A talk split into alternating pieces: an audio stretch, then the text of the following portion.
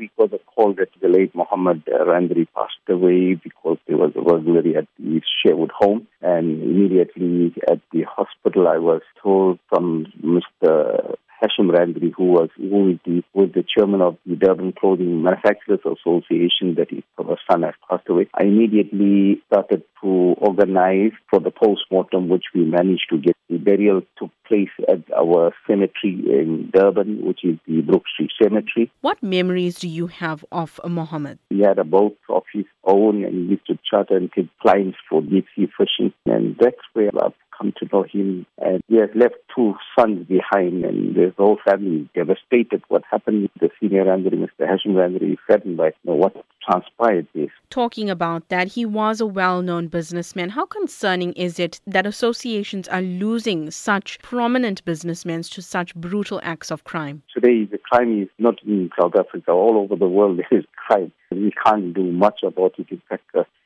saddened by, by the loss of Mohammed Randeree at youngster. So, you know, it is a devastating issue that what is happening in the country at the moment. And we lost a good businessman from the community.